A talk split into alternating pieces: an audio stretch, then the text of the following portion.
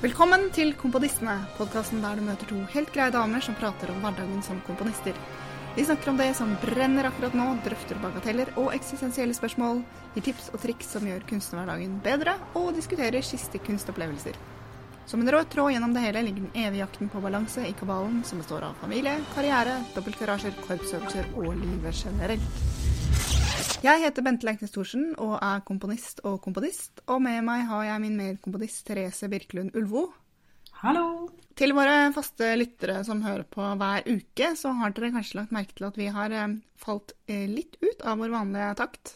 Ja, vi har vært i rimelig heftig ultima-innspurt-transe, begge to. Ja, så det eh, lover vi å skjerpe oss nå som disse innspurtene er over, over snart, og legge bedre til rette fremover. Men så håper jeg at dere har like det dere får, selv om det kommer litt sjeldnere. Denne uka får du høre mer om samtidsmusikkdiskusjoner og førsteøvelsenerver. Ukas tips er om mengde. Vi har sett en film som vi diskuterer, en eh, utstilling. Og så avslutter vi med lyttsirkelen vår og Beethoven. Hello. Vi er veldig glad hver gang vi får tilbakemeldinger tilbakemelding fra lytterne, og nå har vi fått en e-post fra Hild Eh, og det oppfordrer vi jo alle til å gjøre. Sende e-post til komponistene at gmail.com når dere har kommentarer eller tanker om ting vi tar opp på poden. Og Hild er interessert i den diskusjonen vi hadde sist om det kunstverket som står utenfor eh, Equinors hovedkvarter i Bergen. Og Hild hun skriver bl.a. at hun var også først i tvil om det var kunst, nettopp fordi det var så utrolig vanskelig å finne informasjon om det. Mm. Men da det ble klart hvem som hadde laget det, så tenkte Hild umiddelbart på verket som en kommentar til drivhuseffekten. Ja, altså Hun syntes jo vi var utrolig trege som uh, ikke kom dit litt før. Hun ble satt liksom uh, og prøvde å hjelpe oss uh, via radiobølgene. og syntes det gikk sakte, men vi kom jo innom der i siste sving, da. Ja, ja, ja. Og så var jo litt av poenget vårt at vi diskuterte tankene til ansatte som du har diskutert med. Som da, ja, det, det er også liksom interessant da, at de ikke har vært på drivhus. Nå er jo Orangeriet en tidlig versjon av et drivhus. Mm. Og så skriver hun videre om eh, den forskjellen det kan være å ha en privat oppdragsgiver kontra at noe er eh, offentlig støtta, som jeg syns er veldig interessant. Så hun skriver å klare å manøvrere den kunstneriske ideen inn som permanent installasjon og kommentar bokstavelig talt foran døra til et oljeselskap, tilsynelatende bestilt og betalt av Statoil selv, tenker jeg er imponerende før det er banalt, gitt at verket helt sikkert måtte presenteres i flere møter osv. før det ble bygget. I tilfelle er det også en alternativ måte å løse utfordringen i å være direkte oljepengestøttet kunstner på, enn å nekte å ta imot stipender etc., som noen har gjort. Og det tenker jeg det er veldig interessant. da. Vi snakka jo sist om hva grunnen til at det er så lite offentlig om det kunstverket at det ble dårlig mottatt. Og gitt at vi tolker det sånn som kunstnerne har ment, så er jo det der veldig interessant, tenker jeg. De har fått det til allikevel. Absolutt. Og vi har jo en ganske, ganske sterk bevegelse i Norge også som heter eh, oljepenger ut av kunsten, eller hva heter det for noe? Stopp oljesponsingen av kulturlivet, tror jeg. Noe sånt. Riktig. riktig. Eh, så det, det, er veldig mye bevissthet rundt eh, den type strukturer. Ikke sant? For det, det er jo også det vi snakka om sist, at det der å at Statoil, eller Equinor som dette nå, bruker kunsten til å smykke seg. Eh, og det er jo vanskelig å smykke seg med noe som, eh, nei, noe som er en politisk kommentar på det de driver med. Mm. Men det er også årlige diskusjoner rundt Statoil-stipendet om, eh, om det er greit eller ikke greit å være med på en sånn ting. Og hadde, Statoil hadde også Equinor, unnskyld, hadde også tidligere en eh, en kunstpris mm. som ble delt ut frem til 2011. Og kan, Det kan se ut som den liksom er borte, men det som har skjedd, er at de istedenfor å gi ut Statoils kunstpris, så er det de som sponser Edvard Munchs kunstpris. Mm. Så det er på en måte en uh, ikke så påtrengende oljepenger når man kaller det for Edvard Munch-pris. Ikke sant, ikke sant. Man kan alltid diskutere hvor eh, mye, hvor mye oljepenger det er i penger generelt. Da. Det er jo mye oljepenger i offentlige penger òg. Jo, men det er noe helt annet. fordi som jeg sa, Statoil bruker de pengene her, eller har brukt disse prisene og, og kunstsponsing som et smykke. Og det er noe annet mm. enn å si at det er en andel av kulturmidlene som går til eh, norsk kulturliv, at en andel av det er eh, oljepenger. Eh, mm. For sånn er det jo ja, det, i alt. Altså, det er jo helsepenger og hva det nå er. Og den er stor, selvfølgelig. Vi er et oljenasjon. Men, uh, men størstedelen er jo skattepenger. Mm. Uh, så der er det tenker jeg, der er det en stor og politisk viktig forskjell. men det siste poenget til Hild, som jeg syns er viktig, er at hun Det her med om, om, hvorfor det var så vanskelig å finne informasjon om det. vi sa jo at kanskje det er at ingen av partene var spesielt fornøyde. men, men hun sa at det kan også være resultatet av en deal der Statoil ikke er kjempehappy, men har godtatt at det ble bygget, mot at kunstnerne ikke promoterer verket. Eh, og at Statoil har sikret seg retten til å kontrollere medieomtale. Eh, nå driver vi bare og spekulerer rundt dette, men eh, her tenker jeg det er spennende diskusjon i det rommet som er om privat støtta kunst og offentlig støtta kunst. Fordi hadde dette vært et offentlig støtta kunstverk, Mm. Eh, så kunne man ikke vært i en sånn situasjon som Hild skisserer. Nå vet jo ikke vi om det er sant, men den hun Nei, men det hadde i hvert fall ikke vært mulig. Mm. Det hadde ikke vært mulig. Men, eh, men, eh, men i en privat kontekst så, så, går jo det an. Og der tenker jeg der skal man være litt sånn oppmerksom når sterke krefter i norsk kulturliv Eller ikke kulturliv Når sterke krefter i den norske offentligheten ønsker mer private midler i kunst- og kulturbudsjettene, fordi altså, there's no such thing as a free lunch. Alt kommer med mm. bindinger, eh, med krav. Om det er å søke penger, så må du rapportere i det offentlige systemet, um, og gjerne følge visse retningslinjer. Men allikevel så, så, får man det at det, skal være offentlig, det skal publiseres for en bred offentlighet når det er finansiert. Mm. Uh, mens private, privatstøttede ting kan underlegges helt andre regimer, da. Og vi følger opp dette videre, vi. Og vi jobber med å få både Equinor og kunstnerne i tale. Så får vi se om noen uh, vil uttale seg. Ta-da! Ja, nå er det nesten to uker siden vi spilte inn pod sist. Og eh, har gjort mye forskjellig siden den gang. Eh, blant annet deltatt på Samt som var et uh, diskusjonsforum for samtidsmusikkfeltet, arrangert av Ny Musikk. Mm. Hvor jeg var innleder og uh, satt i panel og diskuterte samtidsmusikkens økologisystem. Fant dere, Ble dere enige om noe? Fant dere ut av det? Ja, nå har vi løst alt sammen, så fra nå av blir det bare fryd og gammen. Nei, du, det er mange ting å ta tak i. Det er liksom, det som mest åpenbare i den diskusjonen var at uh, dette snakker vi for lite om. Mm, mm. Så det var så enormt mange forskjellige ting som ble kastet inn fra høyre og venstre og oss og uh, alle veier. Så man, man kunne liksom snakket i tolv timer. Um, så jeg tror det fins behov for å, å, ha den samtalen litt aktivt gående. Mm. Det er jo gjerne sånn med sånne paneldiskusjoner når man har innlegg, og så skal man diskutere en ting. og så Særlig når det er Her var det både ganske bredt sånn spørsmål, var det ikke det? Eh, liksom, hva er utfordringer på feltet? Så spriker det fort i alle retninger. Eh, men, eh, men, det virker jo som ny musikk har lyst til å gjøre dette til en sånn pågående ting. At eh, jeg vet ikke hva, hva frekvensen skal være. Men eh, hva, hva, tenker du om det? Nei, det, nei, det, er, veldig, det er veldig uavklart. Men eh, det, jeg syns det var ganske åpenbart at det i hvert fall det er behov for en sånn type ting, så de må gjerne kjøre på med en, en, slags eh, serie, eller med litt jevne mellomrom, kanskje. Ja, så er det jo spørsmålet hva det er til. da, Om, man skal, eh, om det er meningen å få gode ideer, eller at folk skal eh, jo, lufte det, ja, ting. Det, det, ble en sånn, det ble en sånn kombo av eh, opplyse hverandre ja. om ymse og dele erfaringer. Eh, men også selvfølgelig kritisere systemer. men det kan man jo gjøre i et sånt forum uten at jeg kanskje nødvendigvis har så stor gjennomslagskraft i form av at noen tar tak i det, da. Mm. Men, eh, ja, for det var det jeg skulle men, si, at det er neste mm. punkt, liksom. En ting er at mm. det er fint å snakke sammen, og jeg tror det har veldig verdi det der å eh, å ja, du har utfordringer med det, det visste jeg ikke, men jeg har jo med det. Å ja, det visste ikke jeg. Det, det tror jeg er kjempefint. Men men de tingene som går litt mer på system og, og, ordninger og den type ting, der må jo noen ta et ansvar for å gå videre med det. Riktig.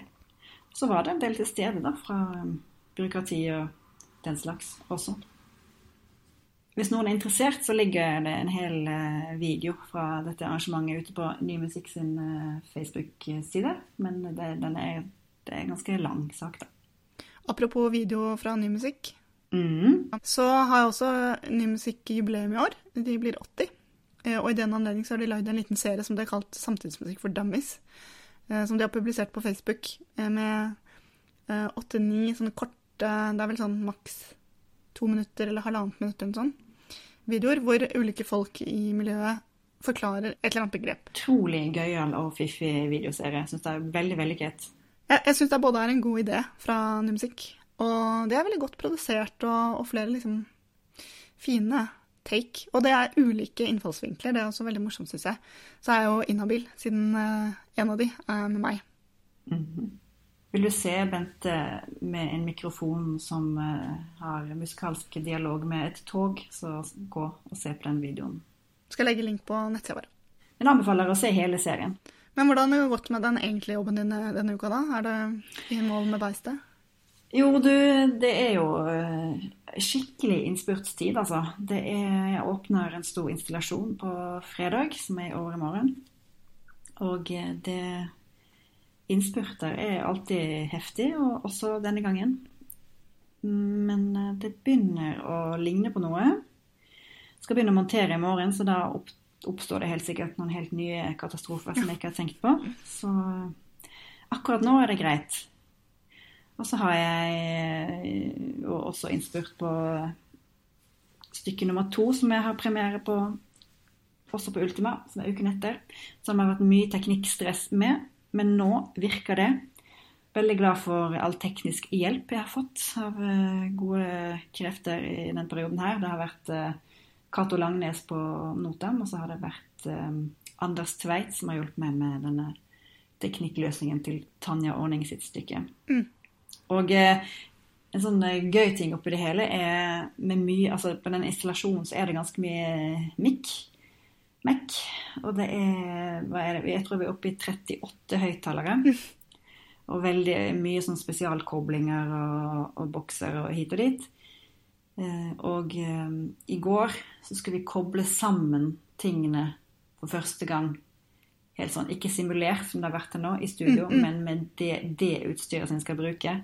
Og med ganske mye sånn hjemmemekka kabler og koblinger og sånn. Mm. Som Cato har loddet og ordnet. Og den uh, barnlige gleden i Cato sitt ansikt når vi kobler det opp for aller første gang, og det virker Ja. ja så uh, det var gøy. Han, han, hadde sånn middels minus, tror jeg, tro på at dette kom til å funke. Men det gjør det, altså. Ja, det er veldig gøy. Veldig gøy. Ellers så har jeg vært på, var jeg på NRK spiller om søndag nå på søndag og kjefta litt. Og så var jeg musikkultur denne uka og kjefta litt. Ja, så... med tittelen eh, 'Kunst er ikke det samme som laks'. Ja. Så den må alle lese. Skal vi legge et link. Hvordan har din innspurt vært? Eller selve innspurten ble kanskje avsluttet tidligere, siden ikke du har så mye teknikk? Ja og nei. Altså, jeg har um, Etter at jeg leverte til Ernst, da, som har konsert om noen dager, så er det jo en sånn etterleveringsfase for meg. Eh, men det er interessant. Jeg snakka med en kollega om det, fordi jeg leverte mens jeg var på en sånn seminarting med noen andre kollegaer. Eh, og så sier jeg åh, det er akkurat nå får jeg den derre får sånn um, følelse i huet av at ting plutselig er mulig igjen. Altså, det har vært veldig veldig vanskelig å skrive e-post og mm. betale regning og hverdagslige ting som mm. plutselig er mm. sånn, uoverkommelig. Um, og så eh, er det levert, og så blir det sånn, det blir plass i hodet igjen til å tenke på andre ting. Og så prøvde jeg å forklare, eller snakke med han om det, og så sier han at jeg har det ikke sånn, jeg. Uh, han er mer av den sånn arbeidsmaurtypen som bare uh, ikke, altså, Han liker ikke den derre uh, innspurtsfrenzy, liksom. Så han klarer å jobbe mer jevnt og trutt inn mot det. Men jeg tenker at da har du også en sånn eh, Kanskje en deadline i hodet ditt før den egentlige deadlinen, da, hvor det kan bli litt tett. Men han hadde ikke samme opplevelse, i hvert fall. Men jeg har det sånn. Så når det, nå er levert, så er det plutselig er det plass i hodet til å gjøre alle de andre tingene. Eh, så det er jo litt sånn gjøre bot hjemme for at det har vært en voksen mindre en stund. Eh, ja, det har gjerne hopa seg opp, da. Ja. Både det ene og det andre. Og alt mulig annet som skal gjøres. Men det er også en del som skulle gjøres til dette stykket. Um, som henger sammen med din rolle som solist, kanskje? eller? Ja, jeg skal jo være snakkesolist, så jeg må jo øve det. Og jeg har gjort et sånt snakkesoliststykke før, og da hadde jeg litt da var det litt annerledes, for da snakka jeg som en en sånn fortelling over og snakka den i, i, sammenheng. Men her, her har jeg skrevet ut setningene i taktene, så jeg må være on time for at det skal funke med, med musikken. Så det, det, stresser meg litt opp. Eh, og så er det jo med uttrykk og hvordan man skal få det til. Også selv om det ikke er teknikk her, så er det masse annet mekk. For eksempel så brukte jeg nå et par dager på å få laminert masse ark med tall på, som skal være fotnoter i dette stykket. Det som også er gøy, er at du har ikke så mye sånn avansert teknikk, som sagt, men du har lofi-teknikk. F.eks. Si. kassettspillere. Ja, én kassettspiller. Det er bare ett, en liten ting på kassettspiller. Um, Nettopp. Og så har jeg uh, Alle musikerne må spille inn noen ting på mobiltelefonene sine. Så vi skal spille på mobiltelefoner. Jeg vet ikke om det kvalifiserer som lofi, men, uh, men det er i hvert fall mindre mekk enn å, å, kjøre det på stort anlegg og store høyttalere og sånn. Mm. Uh, ikke noe makspatch? Ikke noe makspatcher, så her trengs Nei. Uh, men det skal jo funke allikevel, og musikerne skal være mm. innforstått med det, og ja. Og disse, altså fotnotene er jo også litt sånn lofi-type ting, da. Fordi det lurte jeg også veldig på hvordan jeg skulle få til. Men jeg har, siden jeg har tekst Men det her tenker jeg man kunne hatt fotnoter til helt vanlig musikk også. Man har sitater og sånn. Eh, en fotnote, så man kan se hva det refererer til. Blir en litt sånn annen eh, konsertform. Så poenget er at, at det blir visuelt eh, Man kan se visuelt hvilke fotnoter man er på, og så kan man lese det i programmet? Ja. Så jeg kommer til å lage en slags sånn stemme til publikum. Som de kan, det er en kjempegod idé å gjøre på helt vanlige verk òg. Ja. Verk som fins fra før. Ah. Oh. Men uh, man kunne jo altså tenkt seg at det var Jeg vet ikke. Jeg har tenkt mange ting om det skulle være en digital, liksom. Uh, det, det, altså der kunne man jo brukt en makspatch og Eller trenger ikke noe så avansert. Men en som sto og telte, eller om, om, man har en som står med og roper tall, eller hva det blir. Men nå blir det at uh, ulike musikere på ulike steder viser en sånn plakat da, med tall. Eh, og så er det kan man sjekke eh, i, i, stemmen sin. Publikum kan sjekke stemmen sin på fotnoten. Og grunnen til det er seg programkommentar på den konserten, altså. Ja. Jeg lurer på om jeg må legge det ut på alle stolene eller noe sånt. Jeg, ja. jeg, må finne ut en eller annen god måte på det. Men de skal, se, de skal ikke se ut som sånn der eh, jeg, jeg skal trykke det opp på en med noter, så de får sånn ordentlig spiralinnbundet liten ting. Eller sånn. Det, det blir litt sånn ordentlig utseende ting. Kanskje ikke spiralinnbundet, men, men sånn dobbelt bretta eller pent ark og litt sånn. Ja. Det ser litt ordentlig ut. Men altså, grunnen til at jeg gjør det, er jo at jeg har lyst til å si mer enn det jeg sier fra scenen. Som er litt sånn absurd, siden jeg allerede snakker så mye. Men både for å forankre det litt sånn i Altså vise at en del av disse tingene har faktisk skjedd på ordentlig, og du kan gå på denne nettsida og lese om saken. Eh, og så kunne utbrodere noen poenger litt mer. Det blir veldig spennende. Ja, jeg har jo nå vært på første øvelse. Det er også en sånn uh... Første øvelse er jo alltid en uh, vill opplevelse. Både positivt og negativt. Nesten alltid. Ja, jeg har begynt å si til meg selv at uh, altså får, det er ikke mitt verk på første øvelse. For det, Nei, det, er ikke. Det, det, altså, alt skal testes, og her er det masse beskjeder og ymse ting som skal på plass. da, sånn sånn praktisk. Men det er jo også alltid masse musikalske ting som ikke er på plass i det hele tatt, selvfølgelig, på første øvelse. Og som komponist så er jo hele tiden i lytting under øvelsene på jakt etter er det noe feil med framføringen eller tolkningen eller med det jeg har skrevet. Så skal jeg endre noe før premieren for å få det til å funke sånn som jeg vil at det skal funke, eller er det noe vi kan gjøre med det som faktisk er der, hvis det spilles litt eh, altså Må det spilles mer som jeg har skrevet det? Spilles det feil? Eh, tolkes det feil? Eller er det, er det, jeg som har gjort en feil? Og det, det er en sånn forhandling gjennom hele øvesituasjonen, tenker jeg. Sånn forhandling inni meg. Mm. Um, og så, og så, der, så, derfor er det sånn ikke gjør noen endringer på første prøve, med mindre du har tenkt det på, forrige, på forhånd. Ja, det, det, er et veldig bra, bra leveregel.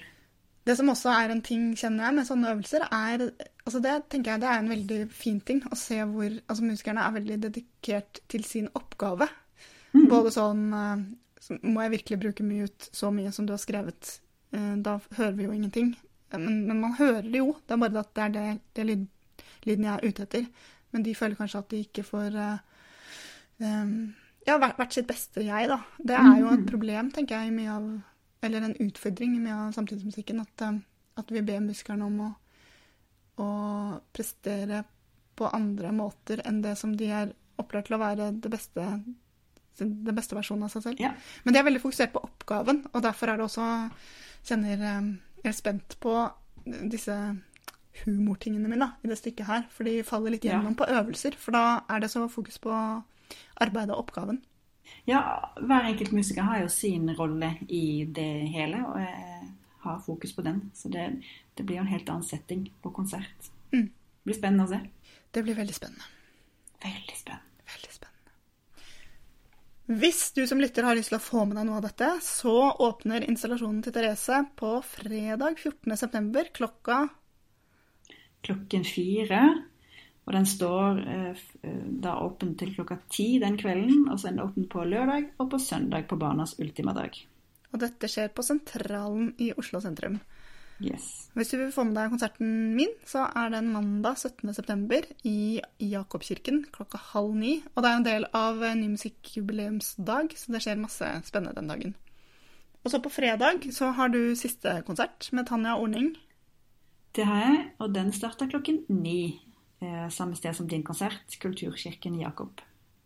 Så kom, kom på konsert. Og så har vi fått innspill om, eh, eller ønske om at vi går enda dypere i eh, arbeidet med verkene og om det filosofiske og emosjonelle teppet rundt verkene. Så det håper vi klarer å gjøre neste gang når vi har hørt disse verkene. Blir emosending post ultima. Yes. Ukas tips. Vi fortsetter vår eh, søknadshøstspesial med to tips fra min bloggpost for en evighet siden om eh, ni ting du ikke må tro om søknadsskriving og søknadslesing. Og i dag så har vi kommet til eh, mengde. Ikke tro at mye er bedre enn lite. Og Ikke tro at lite er bedre enn mye. Nei, altså Det syns jeg også er De fleste er jo på et sånt sted midt imellom. Nå snakker vi jo særlig om uh, stillingsverksøknader, som jeg har lest mest av. Men jeg tenker dette er uh, gjeldende i livet sånn generelt. generelt.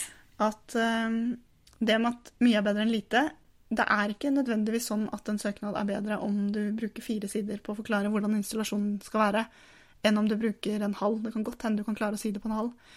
Så prøv å få fram den mengden som måte hører til eh, verket. Og som så mye annet, skriv en sånn liten ingress, tenker jeg. Altså bare forklar hva det er, og så utdyp eh, under. Det gir så mye mer eh, mening enn å breie seg på fire sider. Ja, det er akkurat det. Og det er, hvis, du, hvis, du, mener at du har behov for å skrive fem sider eh, utbrodering om prosjektet, så kan det være greit hvis du har et slags synopsis i begynnelsen der. Mm. Det er morsomt, da. Jeg ser, eh, jeg, når jeg satt i Vederlagsfondet, så var det de lengste søknadene, eller de som skrev de lengste søknadene, kom fra vårt miljø, da, samtidsmusikkverden. Mm, mm. Men de nest lengste søknadene, de kom fra metallverden. Du, det har sett, sett akkurat det samme, mm. faktisk. Der er det også det sånn der, altså. intellektualisering rundt musikken som eh, noen ganger funker, og noen ganger blir litt sånn too much. Altså at det er ja, det... For at det som skrives, ikke faktisk kan høres i musikken, og da faller jeg litt av.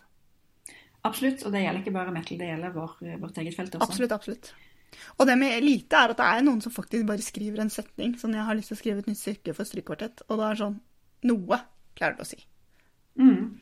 Det er mange gradsforskjeller her på det å skrive. Jeg har lyst å skrive en ny strykkvartett og til denne syvsiders uh, forklaringen om absolutt alt du har tenkt på den mm. siste tiden.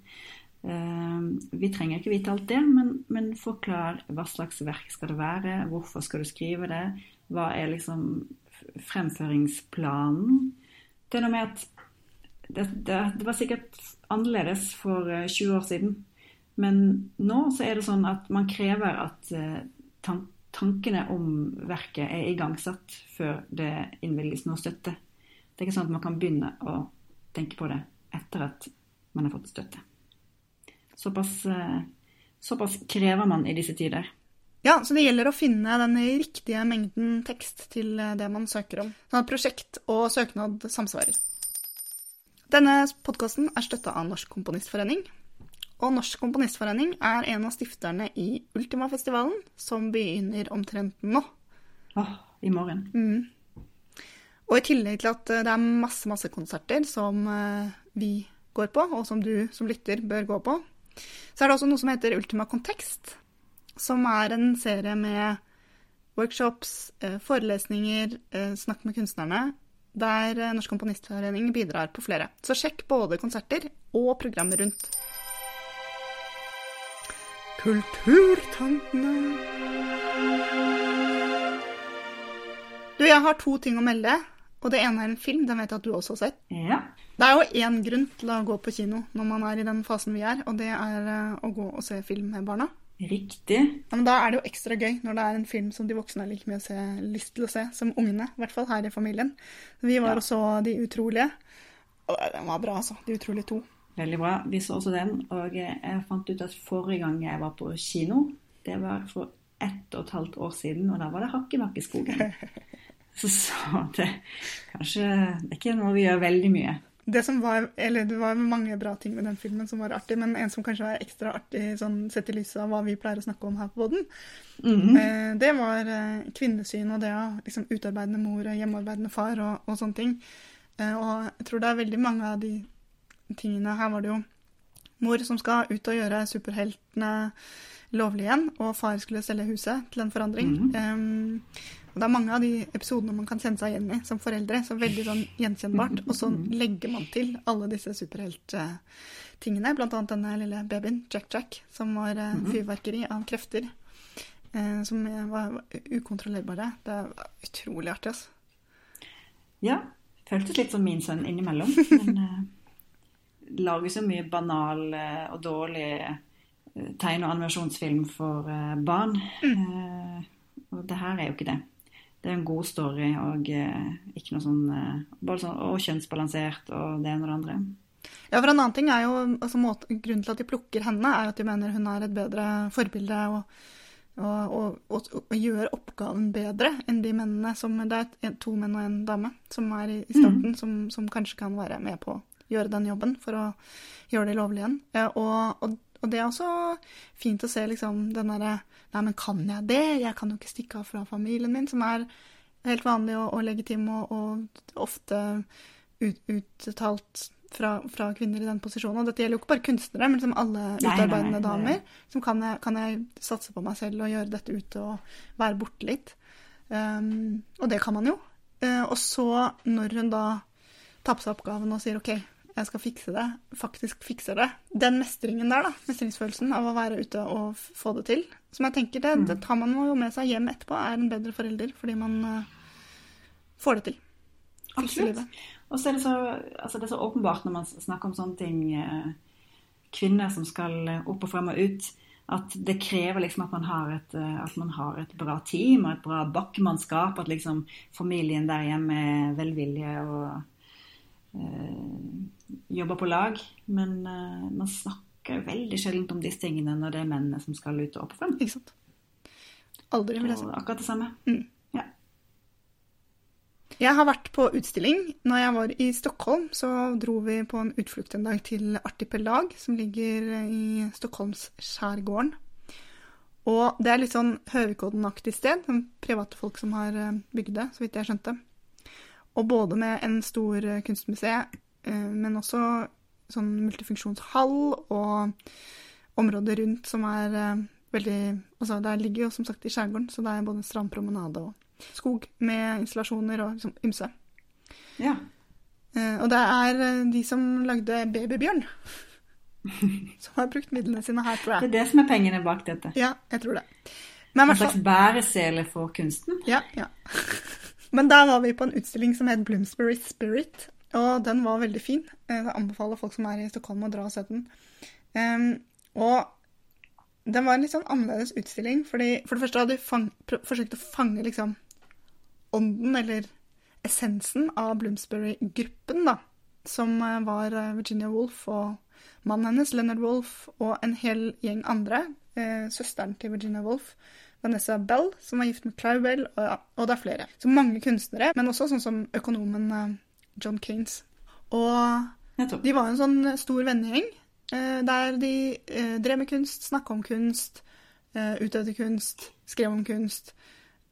og er jo også kjent fordi de hadde veldig mange sånne innbyrdes spesielle relasjoner, sånn som Virginia Woolf, som var gift med Leonard Woolf, men også hadde forhold til andre, og forhold innad i gruppa, sammen med Vanessa Bell, som var gift med Clive Bale, mens han hadde forhold til Og nå har jeg glemt alle disse forholdene, men uh, Det var ganske flytende, da? Eller? Ganske flytende, og det er spesielt til at det var tidlig 1900-talls. De opponerte uh, i kunsten sin, men også på privaten, på en måte, mot uh, samfunnets normer. Og det som var spesielt med den utstillingen, var at de hadde på en måte Det er en sånn svær kunsthall, tror jeg. Nå fikk vi jo ikke sett den, på en måte, fordi den var bygget på denne måten som jeg nå kommer til. Men den var mer sånn som en scenografi. Altså det var eh, Plutselig så var man inne på en liten vei, noe, der var det bygget med det der de bodde, og der var bygget med der de bodde. Hvor bildene hang på veggen, det var møbler. Og, og det var en grunn til det, for de drev også med interiørting, malte på møbler. Og hadde jo disse kunstverkene hjemme. Så det, det var en veldig spesiell og fin måte å gjøre det på. Eh, og så hadde de et litt sånn bibliotek hvor det lå masse bøker, som også var eh, bygget etter en eller annen kafé der de hang mye. Så det var eh, Man fikk fram på en måte den derre gjengen og det å se kunsten på en litt annen måte, på en fin måte, syns jeg. Så er det vanskelig å se om det egentlig catcha Bloomsbury Spirit. Det blir jo mye fokus på hadde vi, vi hadde eh, guide, da, og så på den det blir jo mye fokus på dette, altså de indre relasjonene og tidsaksen i det og den type ting. Men, eh, men også veldig fint å se de relasjonene mellom menneskene. Og da tenker jeg ikke på de liksom, fysiske relasjonene, men eh, levde åndet i en gjeng, da. Og se de, hvordan de påvirka hverandre. Så Utstillingen inkluderte liksom alt av maleri, foto, innredning, tekstiler, mønster, bøker, møbeldesign, grafikk, dans, liksom. Og til og med og, og hagekunst. Så uh, everything. Men sant, det, det, jeg tenker er spesielt, er at ofte så er man jo uh, gode i kunstverdenen, tenker jeg på å sette ting sammen sånn at man får nye lesninger av det. Men det, det å presentere mm. en hel gruppe sånn, så man får jo mm. lesninger innad i gruppa, men, og det gir veldig mening fordi de nettopp påvirker hverandre. Så er det mer essensen av hele gruppa enn enn de enkelte komponentene som er poenget. Riktig når det blir så mye miljø, så blir det kanskje mye sånn for Det får mye form, mer enn uh, enkeltverk. Mm, det kan du si. Altså Totalen er mer spennende på en måte enn mange av de enkeltverkene. Men jeg, men jeg syns også f.eks. Jeg, jeg visste ikke at søsteren til eh, Virginia Woolf var en maler og en god en. Altså masse fine verk, rett og slett. Eh, det er min ukunnskap, da. Men Eh, men det er flere av de andre i Bloomsbury-gruppen som jeg har hørt om. Men eh, jeg hadde liksom ikke noen relasjon til henne. Eh, men det, det blir også en sånn kunnskap, lese, tett utstilling, da, hvis man skal gjøre det ordentlig. Det var mange sånne plansjer på veggen som du kunne lese på, ja, og, og, følge, følge pamflett. Fordi du, du blir så forvirra over alle disse men Da blir det jo ikke, nettopp ikke bare galleri, men museum også. Ja, det er liksom flere ting på en gang. Mm. Hvor, mange, hvor mange verk var det i Nei, det vet jeg ikke, men det var mange. Ja, ok. Det var jo, altså den, det, det jeg sa i stad, var Vi fikk jo ikke se denne store kunsthallen som er veldig sånn Veldig stor og, og spesiell, for at den var innreda som rom. Eh, men det var et stort areal som var brukt til det her, så, så det var, og det var mange kunstverk. Som vanlig så legger vi ut eh, lenker til det vi snakker om på poden, så det er bare å gå på kompodistene.no og sjekke ut hvis du er interessert i Bloomsbury Spirit. Skal vi legge ut lenke, så kan du gå til Artipelag og se selv.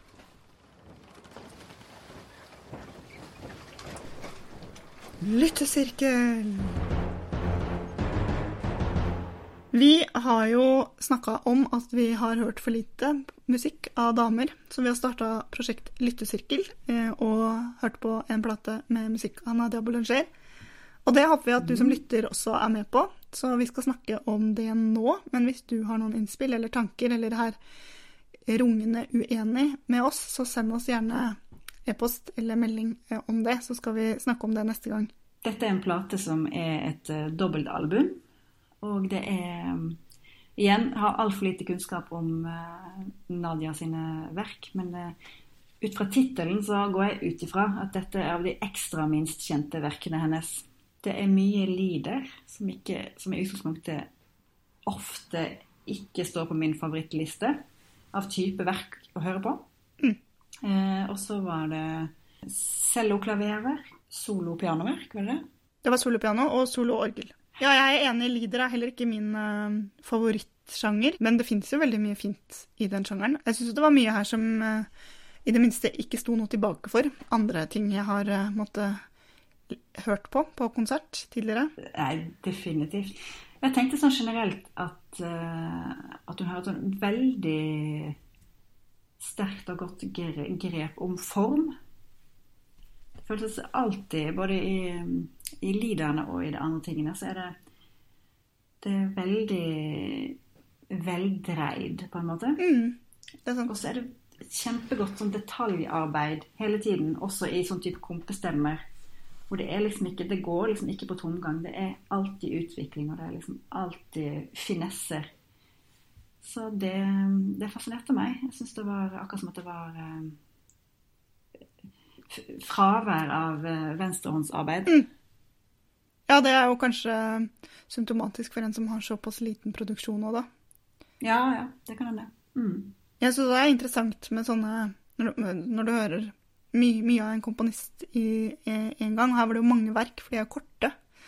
Eh, mm. At det er repetisjon av, eh, av materiale, eller måter å bearbeide ting på. Hun hadde ja. særlig i pianostykkene mye sånne oktava eh, motiver i piano. La du merke til det? Mm. Mm. Men det var særlig i et av de stykkene hvor jeg syns det var veldig fint, det som het uh, Vers la nuit, Vers la vie nouvelle. Ja, det har jo også med form å gjøre, da, men jeg syns spesielt noen av disse lidene var dramaturgisk helt på høyden. Mm. Veldig flott, rett og slett. Altså, det blir tenkte da du begynte å høre på dette, at nå er, nå er det fort gjort å liksom bare automatisk begynne å lete etter sånne gjemte perler som eh, ikke nødvendigvis er det, men det er bare at, at, det blir en sånn eksotisme i at man ikke har hørt det før, og at det er for lite snakket om. Mm. Men jeg syns oppriktig at det var det, opptil flere. Mm, mm. På noen av det så eh, Eller man sitter og hører på det i rekkefølge, og så et par ganger så bare Oi! Skjerper ørene skikkelig. Og det var et par av de mm. som var fra var av litt, litt eldre verkene, da. Fra 1922. Så da var hun jo liksom nærme å slutte å skrive. Ja. Eh, som jeg syns var veldig fine. Le Change, for eksempel, og den som er Dot. Dot, kanskje. Ja, så hvis du som lytter eh, driver med sang og piano, så håper vi at du hører på Nadia sine stykker og plukker opp noen ting. Ja, det er jo en del som driver med altså på Lider, som har, driver en del med kvinner, da. Klara Schumann og, og Agathe og sånn. Dette her bør jo helt klart inn i ikke bare der, da, men der også. Mm. Absolutt. Ja, og jeg ble interessert, altså jeg har lyst til å høre mer. Det som er litt vanskelig, er at det er lite utgitt, som var grunnen til at vi gikk på denne plata. Som her var det bare musikk av, av henne. Eh, men uh, jeg har også veldig lyst til å mm. høre de tingene hun skrev for orkester, f.eks. Og høre henne i litt ulike formater. Det uh, mye sang og piano på denne, på denne plata. Ja. Ukas eksotiske.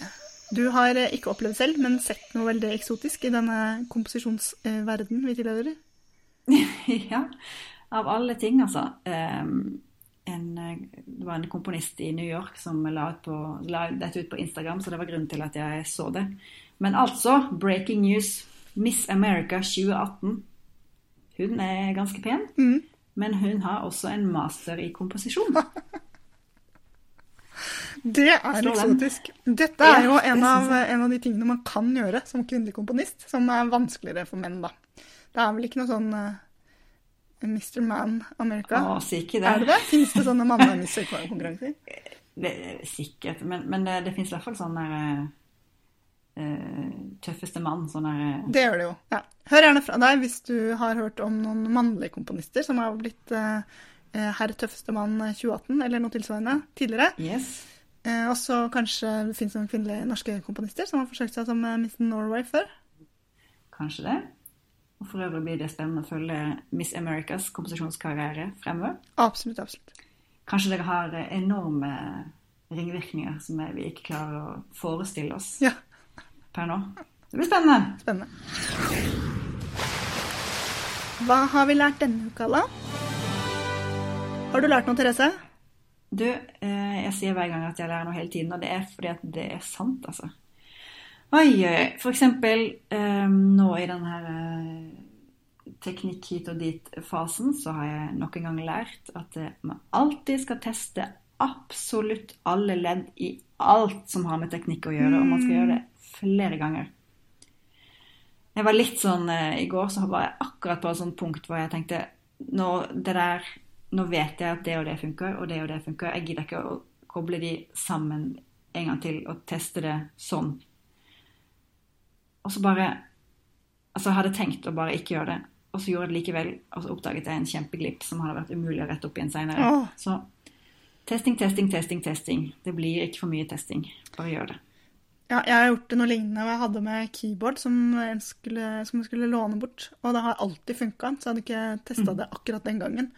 Eh, og så var det noen sånn programvareoppdateringer og sånn, så det, den fikk ikke den til å snakke med programmet. Jeg kom jo over kneika til slutt, men det er igjen bare sånn alltid teste før øvelsen. Test, test, test. Yes. Jeg har egentlig en lignende lært, da. Fordi eh, jeg har jo samla VVC-lar til dette stykket. Eh, og tatt for god fisk at folk har sagt ja, jeg har en liggende du kan låne. Og så kom jeg til å faktisk fysisk samle det inn. Eh, og så var det ikke alle som hadde den de trodde de hadde. Så nå er jeg litt nede på VVC-lar igjen. så det blir spennende å se om jeg får nok til konserten. Så sjekke og dobbeltsjekke tror jeg er Hva har vi lært denne uka som vi burde ha kunne ha lært tidligere, egentlig? Sjekke og dobbeltsjekke. Og så har jeg lært en annen ting, og det er også en sånn er også en sånn ting som jeg vet ikke, kan aldri sies for mange ganger, men som det er lett å glemme da. Men dette var fra den podkasten som heter Composers Notebook fra 3.9., hvis noen er interessert som handla om uh, mottagelsen av uh, strykekvartettene til Beethoven. Noen av strykekvartettene. For han skrev tre stykker i 1806, som var en sånn bestilling. Og det er også morsomt da, da, skriver han i et brev til utgiveren at sett i gang og gi de ut. Men han hadde jo en privat avtale med han som hadde kjøpt de, så det er også tilbake til det vi snakka om i stad, om private bidragsyter og ja, ymse relasjoner. Nettopp. Men det jeg egentlig skulle si, da, var at det, disse strykekvartettene Og dette er jo ikke de aller seineste, mest crazy. Men eh, da var det jo folk som trodde han hadde gått fullstendig av skaftet. Så en profesjonell strykekvartett som trodde at Beethoven ga de notene som en practical joke. Og Uh, det er så utenkelig i dag, det, når man tenker på de verkene. Ja, ja. Og, og kommentarer om liksom kjøttmusikken, som sier at det er crazy music, eller patchwork by madmen og pity to waste the money. Um, og min favoritt, som da var Musio Clementi, en uh, samtidig komponist, som sier til Beethoven Surely you don't consider these works to be music. Hvorav Beethoven svarer Oh, they are not for you, but for a later age. Oh. Mm. Men jeg syns bare eh, det er så mye snakk om at i dag at samtidsmusikken er så vanskelig, og den er ikke tilgjengelig, og jeg forstår den ikke. Eh, og det har jo komponister opplevd til alle tider. Så intet nytt under solen. Kaching. Også et sted å avslutte. Det var det vi hadde for i dag. Vi blir som alltid veldig glade for tilbakemeldinger.